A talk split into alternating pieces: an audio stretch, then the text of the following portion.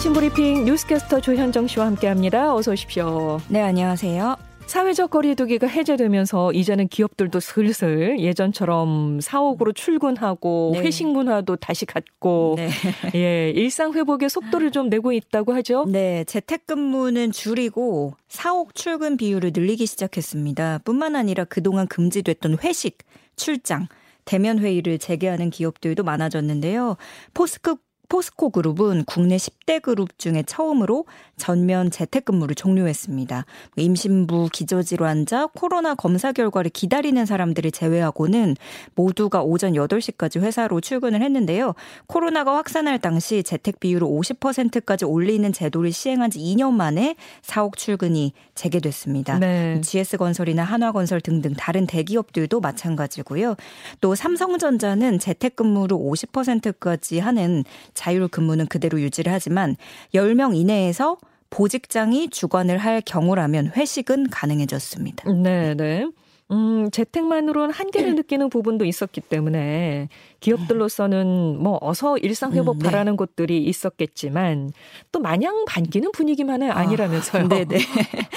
재택근무를 도입하면서 긍정적인 부분이 분명히 있었기 때문인데요. 먼저 사람들 사이에서 끼고 치이면서 출퇴근하는 시간에 맞아요. 예, 업무 네. 준비와 마무리에 더 시간을 쏟을 수 있는 부분이 있고요. 회식이 줄어들면서 워라벨을 살릴 수 있던 부분. 어, 이건 좀 재밌는 게 인터넷 반응 등을 보니까요.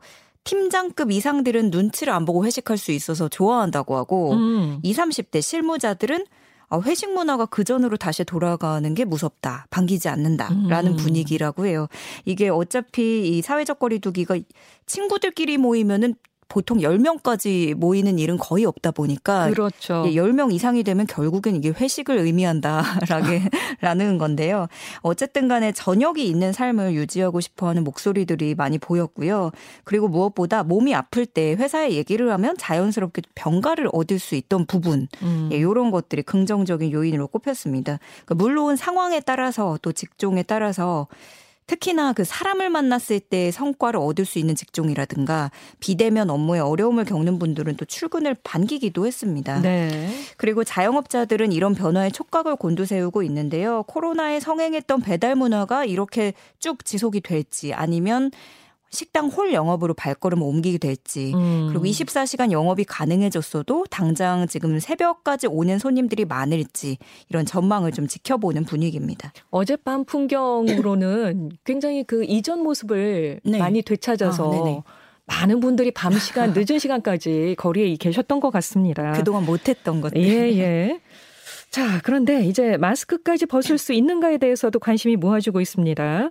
정부가 실외 마스크 착용 의무화 해제 여부는 다음 주부터 검토한다고 밝혔죠? 네, 어젯밤 9시까지 코로나 신규 확진자는 11만 5,908명으로 잠정 집계됐습니다. 주말 동안 줄었던 검사 수가 다시 늘면서 확진자가 2.5배 수준으로 늘어났는데 어, 확산세가 감소하는 건 확실하지만 안심할 수는 없는 상황인 거죠. 그래서 정부는 실내 마스크 의무는 상당 기간 유지할 방침이지만 실외 마스크의 경우에는 2주간의 상황을 지켜본 뒤에 해제 여부를 다시 검토하기로 했습니다. 마스크 의무 사항을 조정했을 때 방역적 위험성이 어느 정도일지 상황을 종합적으로 평가해서 결정하겠다는 방침인 건데요. 그러면서 거리두기 해제가 코로나 위험이 끝났다거나 종식된 것을 말하는 게 아니라는 점을 기억해달라고 강조를 했습니다. 네. 그런데 이 마스크 착용 의무에 대해서도 좀 의견이 엇갈리고 있는 것 같아요. 얼른 벗고 싶다 이렇게 네. 말씀하시는 분들이 있는가 하면 아, 나는 이제 마스크 안 벗을 거다. 계속 착용할 거다. 이렇게 얘기하시는 분들도 계신다고요. 예. 그, 뭐 너무 갑갑해서 빨리 벗고 싶다 하는 분들이 많죠. 그런데 의외로 2년 넘게 마스크를 생활화하고 피부처럼 써봤더니 좋은 점이 더 많더라 하는 분들이 많았습니다. 가장 큰 이유로는 건강이었는데요. 몸이 원래 약한 편인데 마스크를 끼고 다닌 동안에는 감기에 걸리지 않았다. 그리고 마스크를 쓰면서 꾸밈 노동이나 화장, 그리고 표정 관리 등에서 해방이 되고 자유로워질 수 있다는 점을 꼽은 분들도 있었습니다. 꾸밈 노동이라고 해요? 네, 네, 그렇습니다. 계속 이제 나갈 때 무조건적으로 어느 정도 화장을 해야 된다. 어. 예전에는 그게 꼭 마치 매너인 것처럼 좀 받아들여졌는데 이제는 네네. 꾸밈 노동이라고 말을 합니다.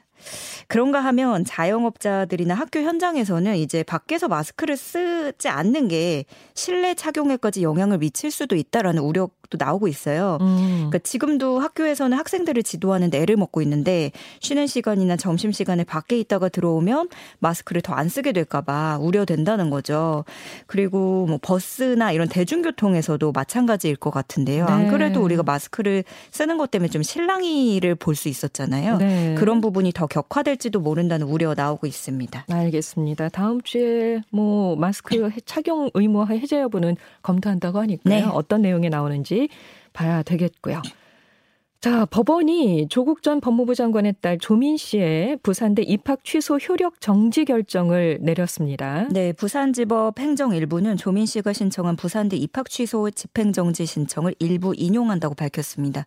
입학 취소가 가혹하다는 조민 씨 측의 주장을 인정한 셈인데요. 재판부는 신청인 즉 조민 씨에게 회복하기 어려운 손해를 예방하기 위한 긴급한 필요가 인정되고 공공복리에 중대한 영향을 미칠 우려가 인정할 있다고 인정할 자료도 없다면서 조 씨가 신청한 입학 취소 처분의 효력을 정지했습니다. 효력 정지 기간은 1심 선고일로부터 30일 동안이고요. 이에 따라 조민 씨는 1심 결과가 나올 때까지 부산대 의전원 졸업 자격을 유지하게 됐습니다.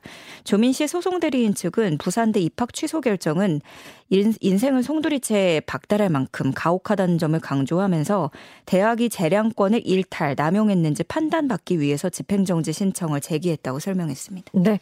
이번에는 중국으로 가봅니다. 상하이를 비롯한 도시 봉쇄에 따른 충격이 가시적으로 드러나고 있다고요. 네, 중국의 1분기 성장률은 4.8%로 나타났습니다. 헝다 사태 충격이 있던 작년 4분기보다는 높았지만 연간 성장률 목표에는 미치지 못했고요. 그리고 2분기에는 이 도시 봉쇄에 따른 충격이 제대로 반영이 되면서 더 악화할 것이라는 관측이 나오고 있습니다. 네. 특히 선전, 상하이 등의 대도시를 봉쇄하면서 소비가 크게 위축이 됐는데요. 3월 소매 판매가 작년 동월 대비 3.5% 감소했고 이는 우한 사태가 한창이던 때 이후 2년 만에 처음입니다. 뭐 1분기 성장률이 4.8%라고 그래서 생각보다는 좀 많이 네네. 나왔다 싶기는 한데 이게 당분간은 괜찮다고 했지만 봉쇄가 길어지고 있잖아요. 그렇습니다. 이게 또 우리 경제까지 영향을 미치게 될 아, 텐데 아, 네네. 이게 좀 우려가 되는 부분이죠. 지금 상황은 어떻습니까? 예, 우리 기업들도 지켜보고 있었는데 이제 최근 조금씩 문제가 생기고 있습니다. 삼성전자는 노트북 생산에 차질이 생기면서 거래 업체들의 공급 지연 가능성을 알리는 공문을 보냈고요. 네. LG전자도 대비책 마련에 나섰습니다. 또 한국GM 부평 공장은 이달 들어서 기존의 2교대 근무를 1교대 근무로 축소를 했는데요. 지금 중국 현지 협력 업체가 생산하는 브레 브레이크 시스템 부품을 제대로 공급받지 못하고 있는 상태라서 주력 차종 생산량 자체가 떨어진 상황입니다. 네. 아모레퍼시픽도 제품을 연간 1억 개 정도 생산하는 중점 생산 공장이 상하이에 있거든요. 그래서 그렇다면서요. 예, 예. 그래서 향후 봉쇄 해제 여부에 따라서 또 전략을 대폭 수정할 계획이고요. 그리고 공장뿐만이 아니라 상하이에서 직접 매장을 운영하는 곳들은 기약 없이 후, 휴업 상태인 거죠. 맞습니다. 예, SPC 그룹은 파리바게트 상하이점 130여 개 점 문을 닫았고 있고 또 스파오, 미쏘 등의 패션 브랜드를 운영하는 이랜드도 개점 휴업 상태인데요. 우리 기업들의 실적 악화가 예상되고 있습니다. 네. 그런데 중국 당국도 경제적 타격을 입고 있기 때문에 상하이시는 공장 가동을 재개하겠다는 계획을 내놓기도 했습니다. 봉쇄를 대폭 완화하는 방안을 추진하고 있다고도 알려졌는데 그렇지만 이번에 내놓은 방식이 기존 방침과 큰 차이가 없는 데다가 구체적 일정이 빠져 있기 때문에 정상화까지는 아직 멀었다 라는 지적이 나오고 있고요. 지금 노르웨이 국부펀드나 영국 투자회사 아르테미스 자산운용 등등 글로벌 투자자들의 자본이 잇따라 중국을 이탈하고 있는 상황입니다. 네, 네. 자, 이런 가운데 갑자기 스리랑카 소식이 들려서 깜짝 놀랐습니다. 네네. 스리랑카가 디폴트를 선언했어요. 네. 예. 일시 채무 불이행이죠. 어, 경제난은 말할 것도 없고 코로나 상황에 의료 현장도 마치 전쟁터를 방북해야 할 만큼이라고요. 네, 스리랑카가 경제적 상황이 몹시 안 좋았습니다. 보유하고 있는 외환이 줄어들고 러시아 전쟁이 겹치면서 물가는 오르고 여기가 원래 관광으로 경제를 꾸려가던 나라인데 코로나 때문에 관광 산업이 직경탄을 맞으면서 급기야 지난 12일에 일시적 디폴트를 선언했습니다. 네, 네. 근데 무엇보다 의약품과 의료 장비가 턱없이 부족한 건데요. 특히 전국 응급실이 몇 주 안에 마비될 것으로 내다보고 있습니다. 의약품 부족으로 사망하는 환자 수가 코로나 사망자 수를 뛰어넘을 수 있다라는 전망까지 나오고 있는데요. 몇 주 전까지만 해도 병원에서 무료로 받을 수 있던 약도 지금 구하기가 어려워서 생사로 오가는 사례도 있고요. 또 장비도 심각하게 부족해서 카테터 그 체내에 삽입해서 소변을 뽑아내는 관인데 어. 그걸 재사용하라고 다른 사람이 썼던 걸 다시 쓰라 하는 병원 지침도 내려온 것으로 전해지고 있습니다. 네. 그러니까 이건 재사용해서는 안 되기도 하지만 또 안 그래도 혼잡한데 그 대부분의 시간을 이걸 소독하는 데 쓰고 있다는 거죠. 네. 게다가 마취제도 부족해서 수술에도 애를 먹고 있고요. 또 수술을 하다가 정전이 길어지면서 휴대전화 불빛 제 의존을 하면서 수술하는 경우도 있었다고 합니다. 어, 스리랑카 정부는 오늘부터 6일간 IMF와 협상을 해서 40억 달러 가량의 구제 금융을 지원받는다는 계획입니다. 네, 뭐 하루 아침에 이렇게 되지는 않았을 네. 거고 그동안 점점 점점 쌓여 왔던 일이 벌어진 걸 텐데요. 이 국제사회에 관심이 좀 필요하겠네요. 내일부터는 운전하실 때 참고하셔야겠습니다. 이면도로에 보행자가 있을 때는 서행을 하거나 일시 정지해야 한다는 소식이네요. 네, 앞으로 이면도로와 골목길, 중앙선이 없는 도로에서 운전할 때 보행자가 옆에서 걷고 있다면 서행하거나 멈춰야 합니다. 이를 어길 시에는 승용차는 4만 원, 또 보호구역에서는 8만 원의 범칙금을 물게 됩니다. 중앙선이 없는 도로에서 보행자 옆을 지나는 운전자는 의무적으로 안전거리를 유지하면서 서행을 해야 되는데요. 보행자는 보도와 차도가 구, 구분돼 있지 않은 이면 도로나 골목길이라면 도로의 모든 부분을 이용할 수 있게 됩니다. 중앙선이 없는 도로에서도 마찬가지고요. 그리고 앞으로는 기존 유모차와 전동 휠체어 외에도 노약자용 보행기와 어린이용 놀이기구, 동력이 없는 손수레, 운전자가 내려서 끌고 가는 이륜차나 전기차는 보도 통행을 할 수 있게 됩니다. 네. 그리고 한때 스쿨존 교통사고에 대한 우려와 논쟁이 있었는데 이번에 그 도로교통법 개정으로 인해서 네. 보험사들의 공포 마케팅이 다시 불지펴지고 있다는 소식입니다. 네, 20일부터 내일부터 개정된 도로교통법이 시행이 되면서 스쿨존으로 지정할 수 있는 곳이 대폭 확대가 됩니다. 그런데 보험사들이 이제 영업에 나서면서 통장에 현금 2억 있으신가요? 없으면서 운전을 하시나요? 뭐 라는 식으로 어. 공포를 유발하면서 사고 시에 발생할 수 있는 형사 합의금의 보상금을 대폭 늘려서 보험 상품을 속속 내놓고 있습니다. 네. 보험사들은 그 기존 담보를 확대하는 방식으로 최대 2억 원까지 특약을 높인 상품을 내놓고 있는데요. 이렇게 새로운 상품이 아니라 기존 담보에 보장을 추가하면 금감원의 심사 대상에서도 비껴갈 수 있습니다. 네. 근데 문제는 과도한 합의금을 조장을 하고 지나치게 불안감을 조성한다는 건데요. 그러네요. 예, 실제로 민식이법 시행 첫달 첫달 동안에 80만 건 넘게 운전자 보험이 판매된 것으로 알려졌는데요. 예기치 못한 상황에 대비하는 거는 분명히 필요하겠지만 지나친 공포 마케팅에 휩쓸리기보다는 꼼꼼히 잘 따져보는 게 중요하겠습니다.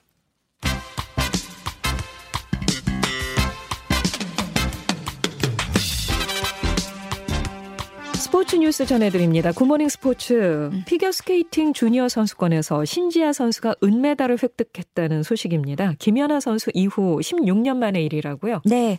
14살 신지아 선수 한국 시간으로 어제 에스토니아에서 열린 피겨스케이팅 주니어 세계선수권 대회 여자 싱글 은메달에 목에 걸었습니다.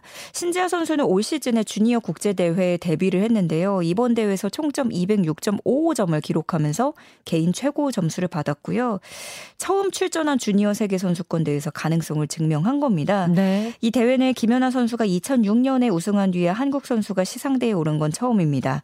물론 이번 대회에는 러시아 러시아가 출전하지 못했던 게 큰 영향을 주기도 했지만 그래도 쟁쟁한 세계 경쟁자들을 이기고 값진 은메달을 얻게 됐습니다. 네. 신지아 선수에 이어서 쇼트 프로그램 3위였던 15살 윤아선 선수는 clean 연기를 펼치면서 총점 195.87점에 개인 최고 점수를 4위에 자리를 했고요. 17살 위서영 선수도 5위에 올라서 우리나라는 출전 선수 3명이 모두 5위 안에 드는 선전을 펼쳤습니다. 네. 지금까지 뉴스캐스터 조현정 씨 고맙습니다. 고맙습니다.